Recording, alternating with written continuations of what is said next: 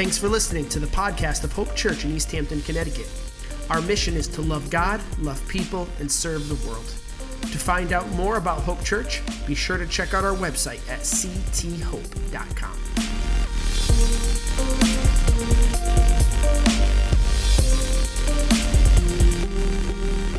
Good morning, Hope Church. How are you guys doing this morning? You're awake. I know. Some of you got coffee now, thanks to Alyssa. Um, thanks to, I want to say thank you to Alyssa. She's awesome. Let's give her a round of applause. I just feel like she's like so encouraging, so enthusiastic. And I also wanted to point out that um, our drummer today, I don't know if you noticed, was Nick.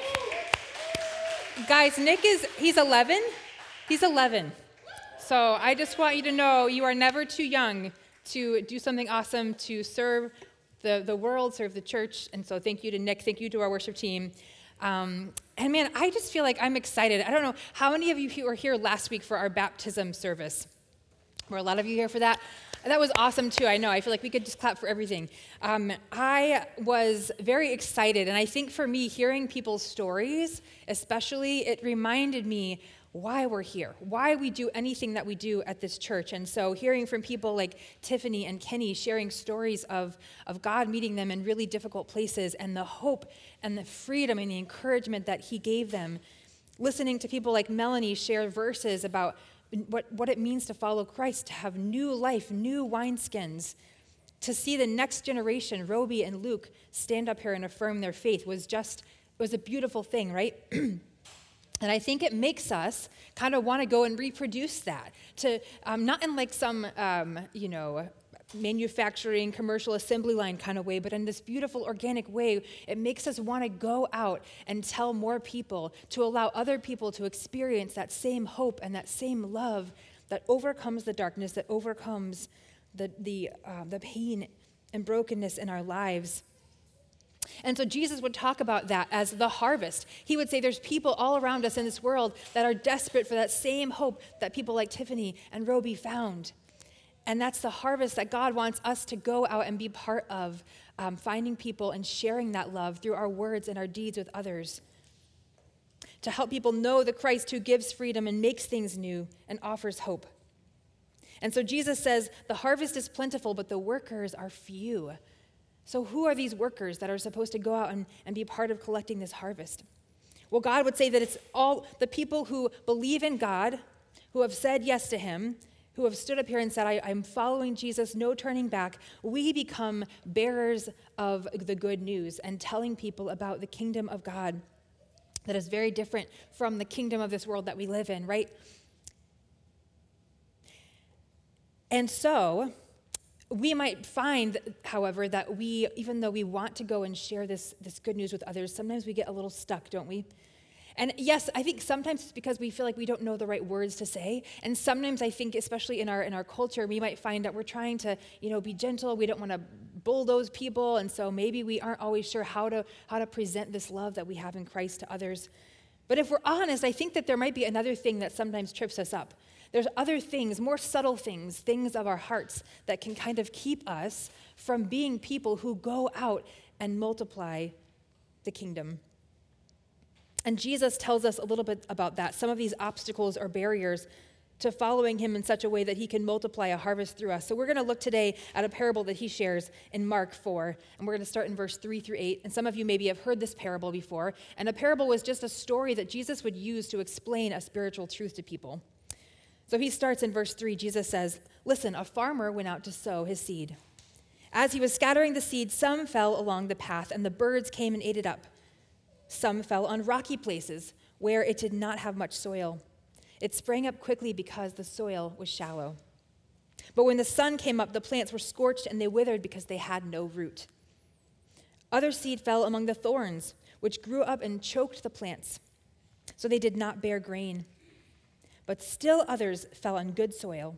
It came up, grew, and produced a crop, some multiplying 30, some 60, and some 100 times. Now, if you hear that parable and you're not entirely sure what it means, you are in good company. Often Jesus' own disciples um, would have to like pull him aside afterwards and be like, okay, tell us what that meant because we have no clue. And so Jesus would explain, and he does so here for us so we can understand what is he talking about. So he says in verse 14, the farmer sows the word. Some people, we're all, we're all people that are represented by these seeds along that are being sown. So some people are like seeds along the path where the word is sown. And as soon as they hear it, Satan comes and takes away the word that was sown in them.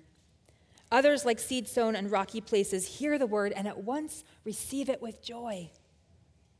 But since they have no root, they only last a short time. When trouble or persecution comes because of the word, they quickly fall away. Still, others, like seeds sown among the thorns, hear the word, but the worries of this life, the deceitfulness of wealth, and the desires for other things come in and choke the word, making it unfruitful.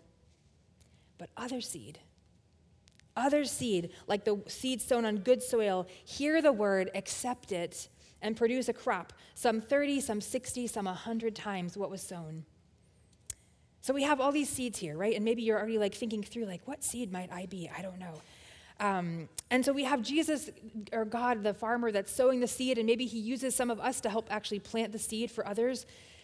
Um, and we find that some seed is like the seed sown directly on the path. And we find that these are people that hear the word of God, and our enemy, Satan, comes and just takes that word right away, snatches it so that it doesn't bear fruit. And while I'm not entirely sure what this always looks like in a, in real life scenario, I think it's this reminder for us that we have an enemy, and the enemy operates in his kingdom, and he is in opposition to God's kingdom. And so this is a sober reminder for us um, that the enemy is looking, he's prowling, looking for someone to devour. And so it's our, our opportunity to pray against him. Um, defeating God's kingdom, and, and we can pray for people to hear God's word and, and allow that word to soak in for them. So that's one kind of seed on the path. And then we have the seed that falls on the rocky soil. And, excuse me, this soil um, is because it's so rocky, there's just no room for roots to grow. And so this, this is the person that like hears about God and accepts God, and maybe they're even really excited at first, but then what happens? Trouble comes or persecution comes, and they have no roots, so they just wither and they fall. And I know uh, a couple weeks ago, maybe you were here to hear um, Mike Ferris, the potter. It was incredible. And one of the things, if you were here, that he talked about as he was going through his demonstration is he, he was using clay and he was pushing on it. And, and he said one of the things that just like a potter uses pressure to orient the clay in the direction he wants it to go, God uses pressure often in our lives to orient our lives towards him. And I think what happens, this is a reminder that um, when we say yes to God, we're still going to experience difficult things in our lives. And when those difficult things come, we can allow that pressure to, to crumble us and to make us fall apart. Or we can, or we can view it as a, a, a, thing that God is doing to refine us and to grow us. Even if God did not cause it, we can look at it as a, as a way that He might be maturing us and, and causing us to bear more fruit. But unfortunately, we don't always feel that way. And so sometimes, for some people, we feel like we have to fall away. We say, I'm out. This isn't what I signed up for. There's a third seed today, and this is the one I want to focus on today the seed among the thorns. And I want to also be very clear about just pause for a second. I think when I first read this uh, passage a long time ago, I kind of thought that maybe we self select into one seed, and that's what we are our whole lives. And I don't believe that's true because I think God is a God of redemption. And so even if you're that seed that falls on, thank you, love. Um, even if you're the seed that first falls on that path and, and Satan snatches up the word, that's not the end of your story. I don't think that's the end of your story. And so God, God can move you. God can put you in different soil in different seasons of your life. And if you're that seed that, that heard the word and then and then persecution came and you fell away, man, we heard people share last week about, about a little bit of that, right? Times in our lives where maybe we feel like we do fall away from God, but that's not the end of your story either. God can restore you. God can still multiply through you if you turn to him. And today we're going to be talking about a seed that I think probably every one of us at some point in our lives have been the seed. The seed that is choked by the things that are around us in this world. and it's awful, and we should cry. Thank you. See, so, see, I just need a little interaction here. That's, that's the best amen I've gotten all day. so, what are, what are the things, what are these thorns that come up and choke us? It could be wealth, worries, or wants. Worries, wealth, and wants. And so, uh, specifically, worries of this life, the deceitfulness of wealth, and that's a, that's a key word. We're gonna, we're to touch on that multiple times, and the desire for pleasures or other things. Now, I want, I want to be honest, none of these things are inherently bad, okay? Like, how many of you, of you just decides to worry? Usually it's, usually it's not a decision at first, right? It's kind of just this, this default reaction. We can't always control that, right? And wealth, having wealth is actually not a bad thing. God doesn't condemn wealth itself, it's the love of money, the deceitfulness of wealth that can trip us up. And the desire for other things. I think this is another thing in the church where we sometimes get it wrong. I think for a while as a Christian, I thought if I want anything, that want that I have must be bad. It must be selfish. It can't be from God. I don't think that's true either. We're going we're gonna see a verse later that talks about how God gives us good things and He wants us to enjoy them, right? So it's not the desire itself, but all of these things can sort of become idols. They can become things that grow around us in our lives to such an extent that they begin to choke out the, the good heart that God has for us. They can become things that we begin to orient our lives around. Um, indulge me for a second here. I'm gonna I'm gonna do another Friends reference, but um, there's a there's an episode in the Friends TV series where Ross is, is a paleontologist and he goes to this con- convention. He gets invited to speak and he invites all his friends to go to Barbados with him, right? And his friend Joey goes with him. And Joey's this big shot actor, and Joey's used to people kind of recognizing him, like, yeah, people know me, I'm a, I'm a famous guy. But he finds that in, with Ross's friends, who are all in the academic crowd, like, nobody knows who he is. And so he introduces himself to someone. He's like, yeah, I'm that famous actor on this soap opera. And this girl's like, I don't own a TV, actually, so I don't, I don't know you. And he says to her, he's like, you don't own a TV? Well, what is all the furniture in your room pointed towards? like, and it's true, right? Because most of us in our living room, you can tell all of our couches, everything is kind of oriented around the TV, right? Somewhat. We all have maybe one room in our house that that's true for. Um, and it got me thinking, as crazy, silly as an analogy it is, as it is, I thought, what about our hearts? If there was furniture set up in our hearts, what would all the furniture in our hearts be pointing towards? And that was a painful question for me to have to ask myself this week. What's that thing that, that really, if we're honest, all of our, our life, all of our heart is oriented around? Because our lives follow what our heart is full of. Our lives reflect what our heart is full of and what our heart is oriented around. And if we don't recognize it, wealth and worries and wants, when they are taken in the wrong way, when they become idols, when they become the thing that, that our hearts are oriented around, they crowd out our ability to see God and to see his kingdom and to pursue that harvest that he wants for us to multiply. The thing is, though, and this, this comes back to that deceitfulness word, right? When we orient our lives around something, when our hearts are oriented around something, there's a reason for it. We believe that whatever we're orienting our lives around is going to give us something. We think it's going to give us peace, fulfillment, purpose, happiness, freedom. But the problem with worries, wealth, and wants when they're taken as idols is that they will demand that we give more and more of ourselves to them, and they will never give us what they seem to promise. They will never give us what they seem to promise. Like if we orient our lives around worry, if we start feeding into worry, well, what do you do? You have to you have to keep going down that rabbit trail. You got to look up more I, more WebMD. You got to like you're to have five diagnoses that might be possibly true for you. You can't let your kids do anything because let's face it, at some point this world is just scary and there's nothing safe for them to do. And so we have to keep feeding worry and feeding worry. And when we do so, feeding worry does not breed peace. It, it multiplies worry. It multiplies fear. And desires can be the same way. Even good gifts from God can be twisted when they start to or, we orient our lives around them we can't go without them or we have to keep having more and more of that thing to feel good because because we're starting to realize that the promise is false that good thing doesn't last. And the same is true with wealth and we're going to kind of focus a little bit on that one today. Ecclesiastes 5.10 says whoever loves money never has enough.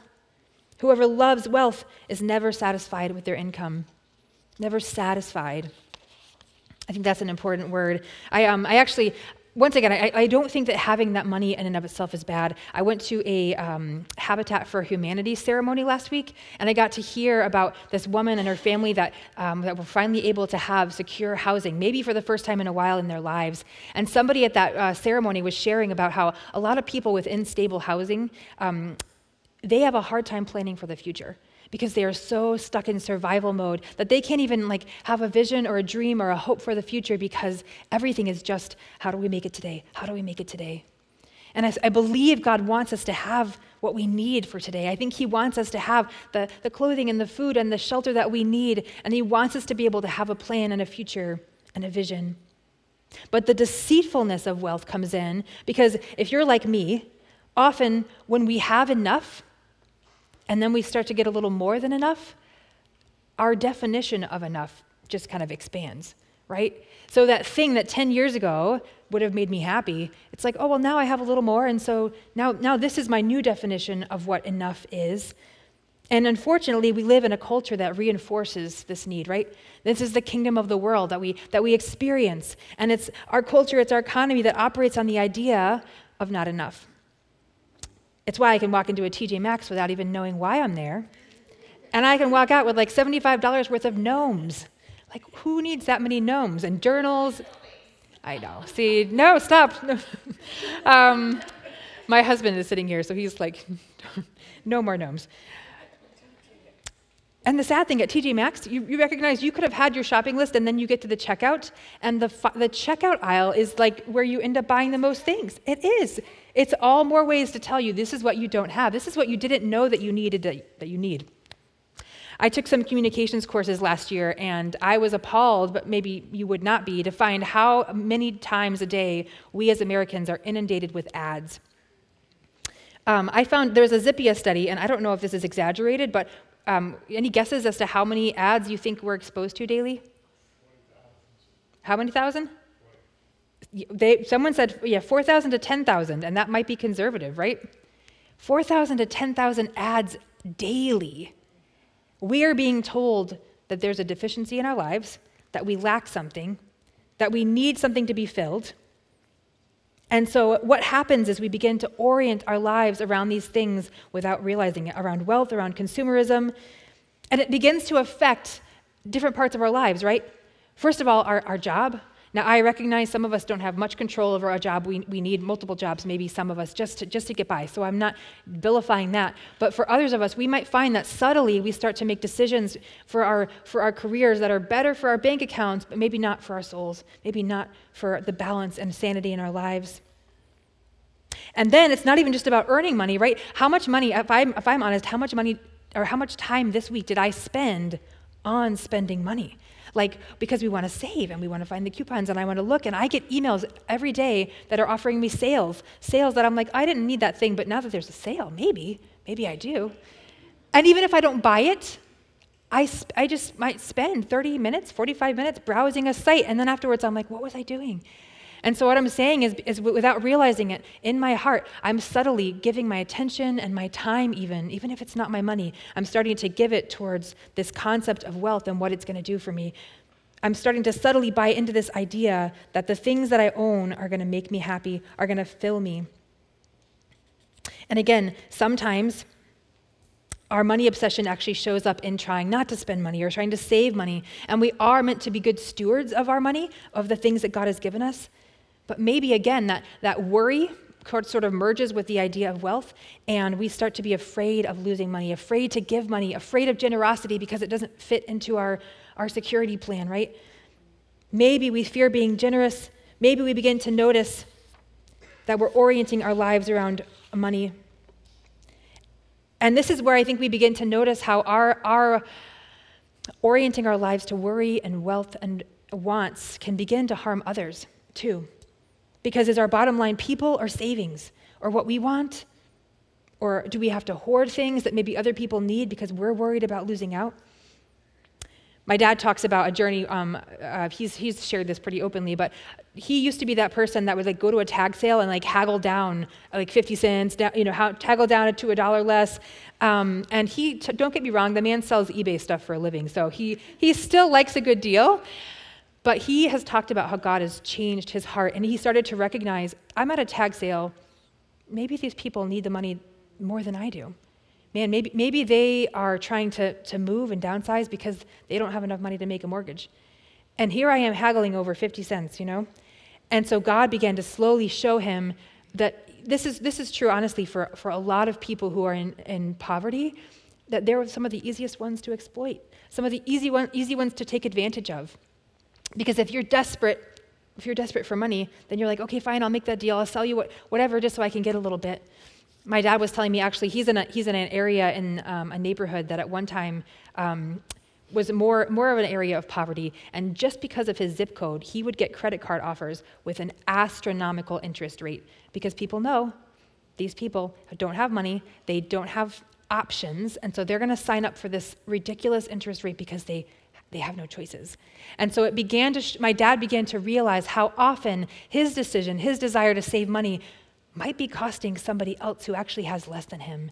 And I say that because that was his own journey, and I'm starting to recognize that problem in my own life of sometimes being more focused on my savings than on the people that might be affected around me.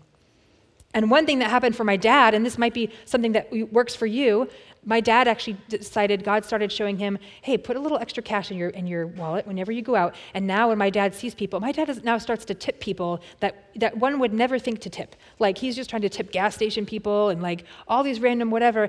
But my dad's face lights up when he gives money now. And I and I, he would tell you that god has worked in his heart in that way. And sometimes we find that we have to start to let go of that thing that money or that worry or that, that desire, sometimes when we let it go, we find it stops having a hold on us. And we can begin to see the kingdom around us again. We can begin to see God's kingdom, and we can begin to see that the money that God has entrusted with us is actually meant to be an investment, not just in this life, but in the next kingdom to come. And so, we have to look sometimes at whether those things are beginning to control us when our lives are oriented around them. Even free things, I, I used to be that person who'd pick up free things on the side of the road all the time. Maybe you were too. But then I would look when my house is full of things that I'm like, I don't, it doesn't, nothing actually works. I don't know why I have this. I don't know why I thought this was important. And so free things might not even cost us money, but they can still cost our souls. And then, and then what do we do with all the stuff that we accumulate? Well, now we have to manage it, right? We have to like uh, sort it and organize it. And um, if you're like me and you hypothetically maybe bought a, a, cheap Wayfair couch on, you know, on sale, and now it immediately fell apart, and you have to hide it in your basement so that people don't like. We got this couch. It's got like Velcro cushions. You just sit and it pops off. And I'm like, what is this? No one wants to sit on that. But we bought it, right? We bought it, and now we have to have it. And, and if we can't keep it, we have to throw it away.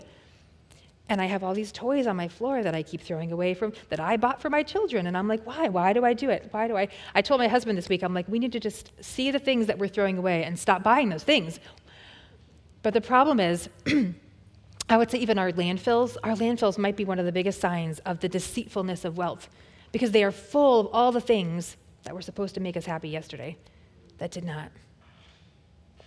And this is why Jesus tells us this. Watch out. Be on your guard against all kinds of greed.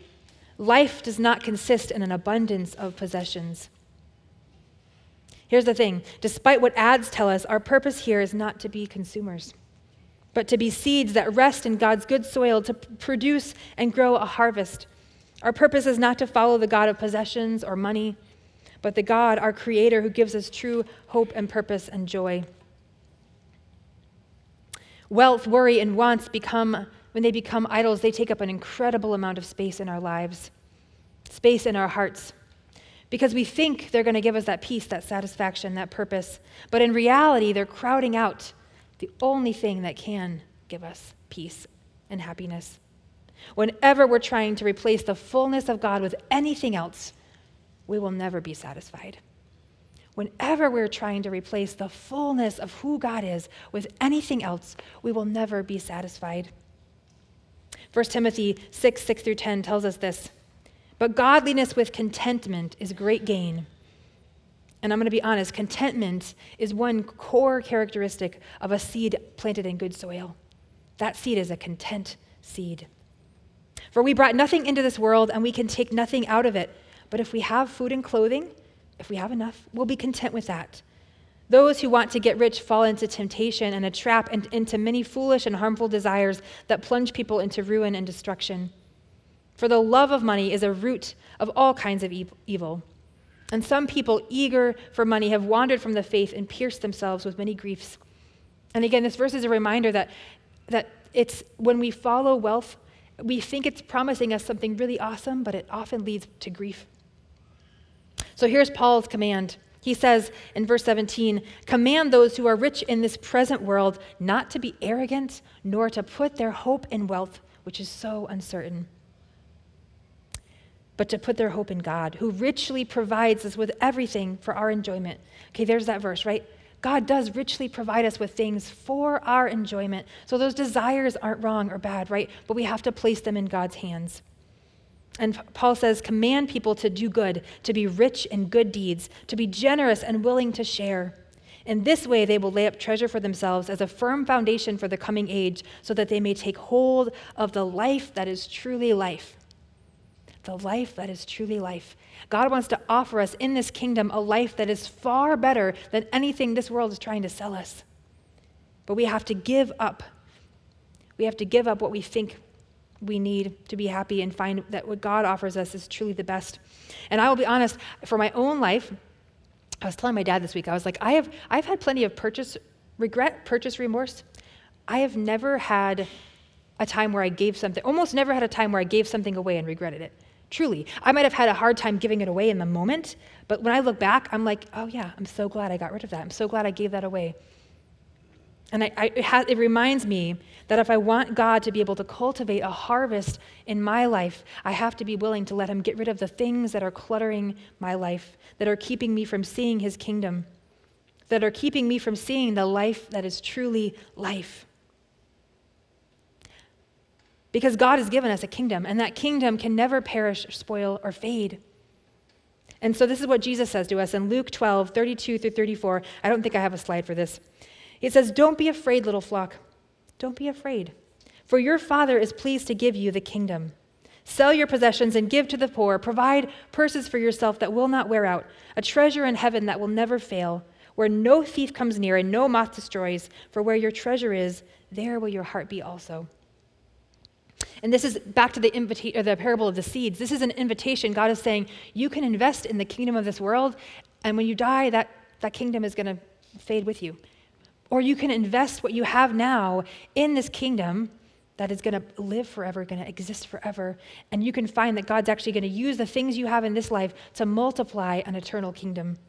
And that's a beautiful thing.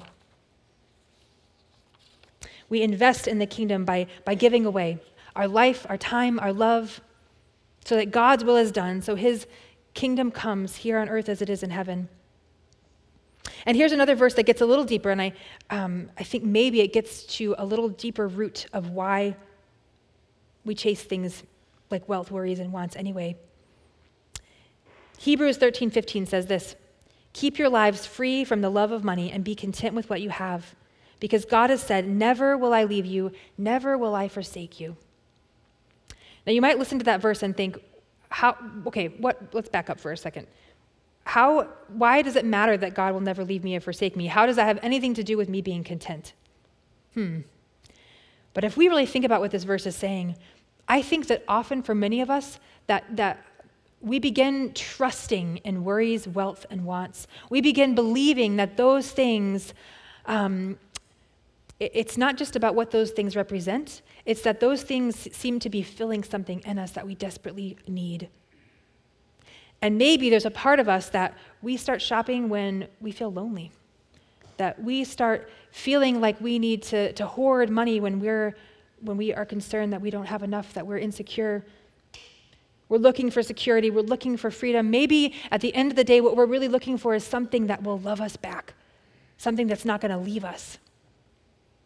And I think what Paul is saying here is that when we truly believe that God's never going to leave us, that He's never going to forsake us, that He's always going to be with us, that He can always give us what we need, then, then we trust in Him, and then we can be content, and then we can keep our life free from money, from the love of those other things, because we recognize that in God we already have all those things. That God has already given us everything our heart could need. He's never going to leave you, He's never going to forsake you. We can trust Him. We can trust that if we want more than enough, God is the good shepherd, and He's in Him we lack nothing. He's not going anywhere. But for today, I just want to invite you um, to take some inventory of your heart, to let God, rather, maybe help you take some inventory of your heart. And part of the reason that I actually um, felt strongly that I needed to share this message this week is because God's been working a little bit in my own heart this week on this area. And I, I screwed up and I forgot to put the pictures in the slides here, but I'm going to paint a picture for you of my house.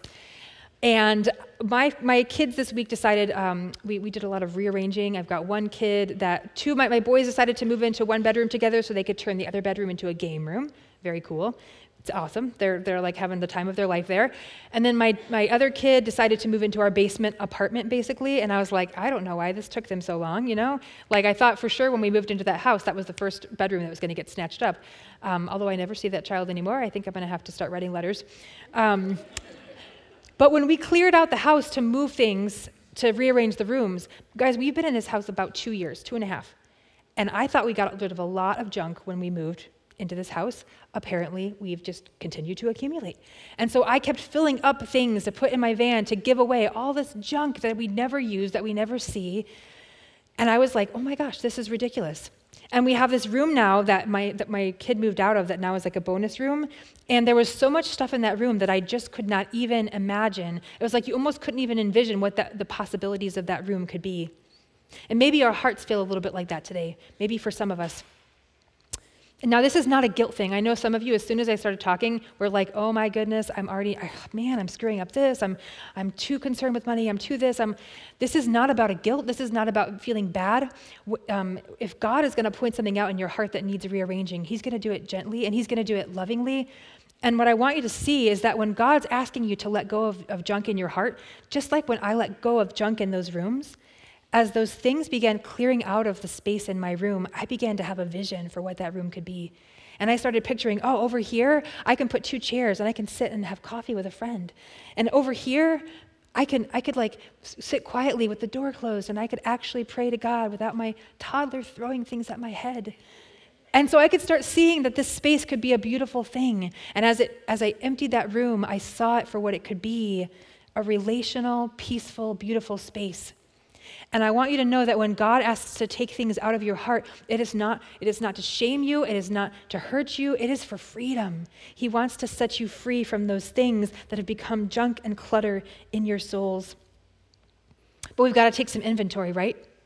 And so maybe if we're honest, we would say, man, if I if I were to look at my bank statement right now, there's some things I know I'm investing in, and that's intentional. Me, coffee, good coffee, I will invest in that.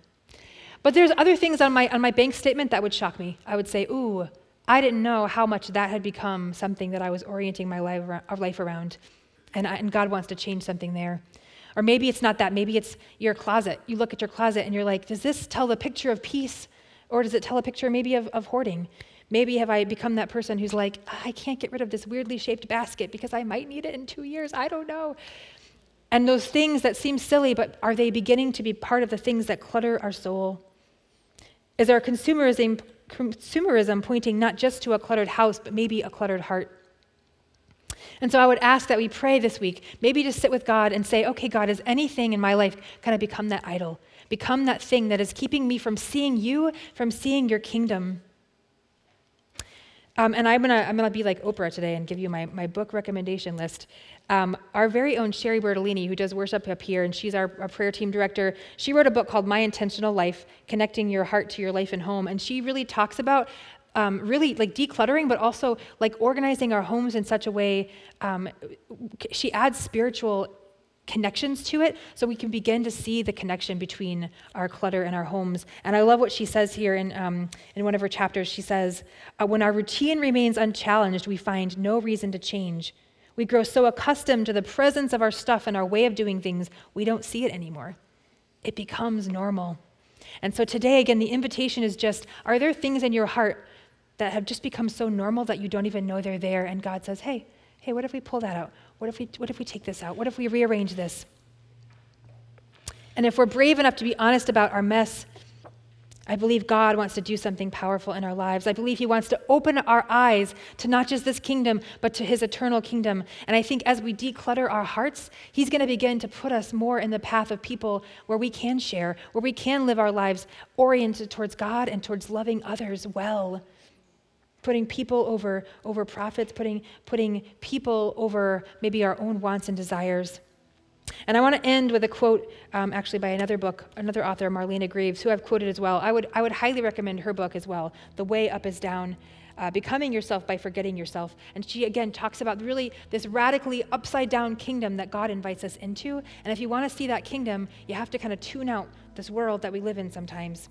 But she says this she says that really this is an idea of repentance, this, this housekeeping. She says repentance we can view as, quote, making room for God. When we repent, we give him a comfortable and comforting place in which to dwell. We prepare a place for him. And she says, Our preparing a place for him happens to be a reflection of him preparing a place for us because he has prepared a place for us. She says that's from John 14, 2 and 3. But here's what she says When we repent, we are being hospitable to God. Is God comfortable in our lives, or is he claustrophobic because of the small space he is in?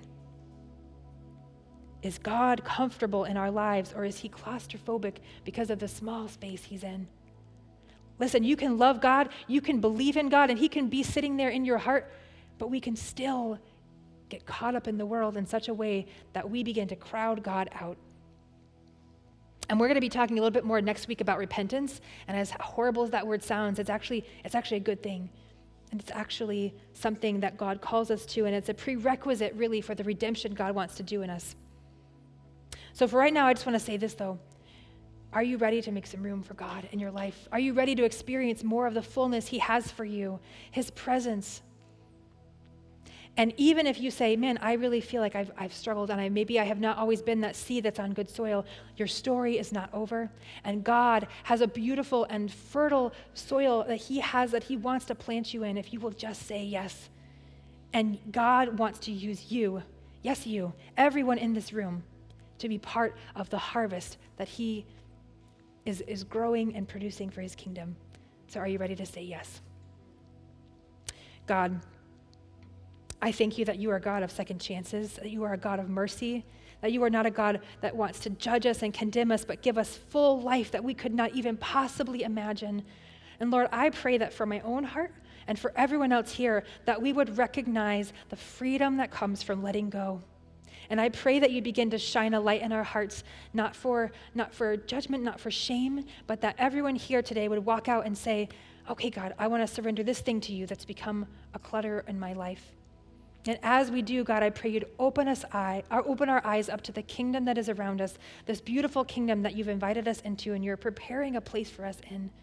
And that we would be lights that go out and share your love with others. Amen.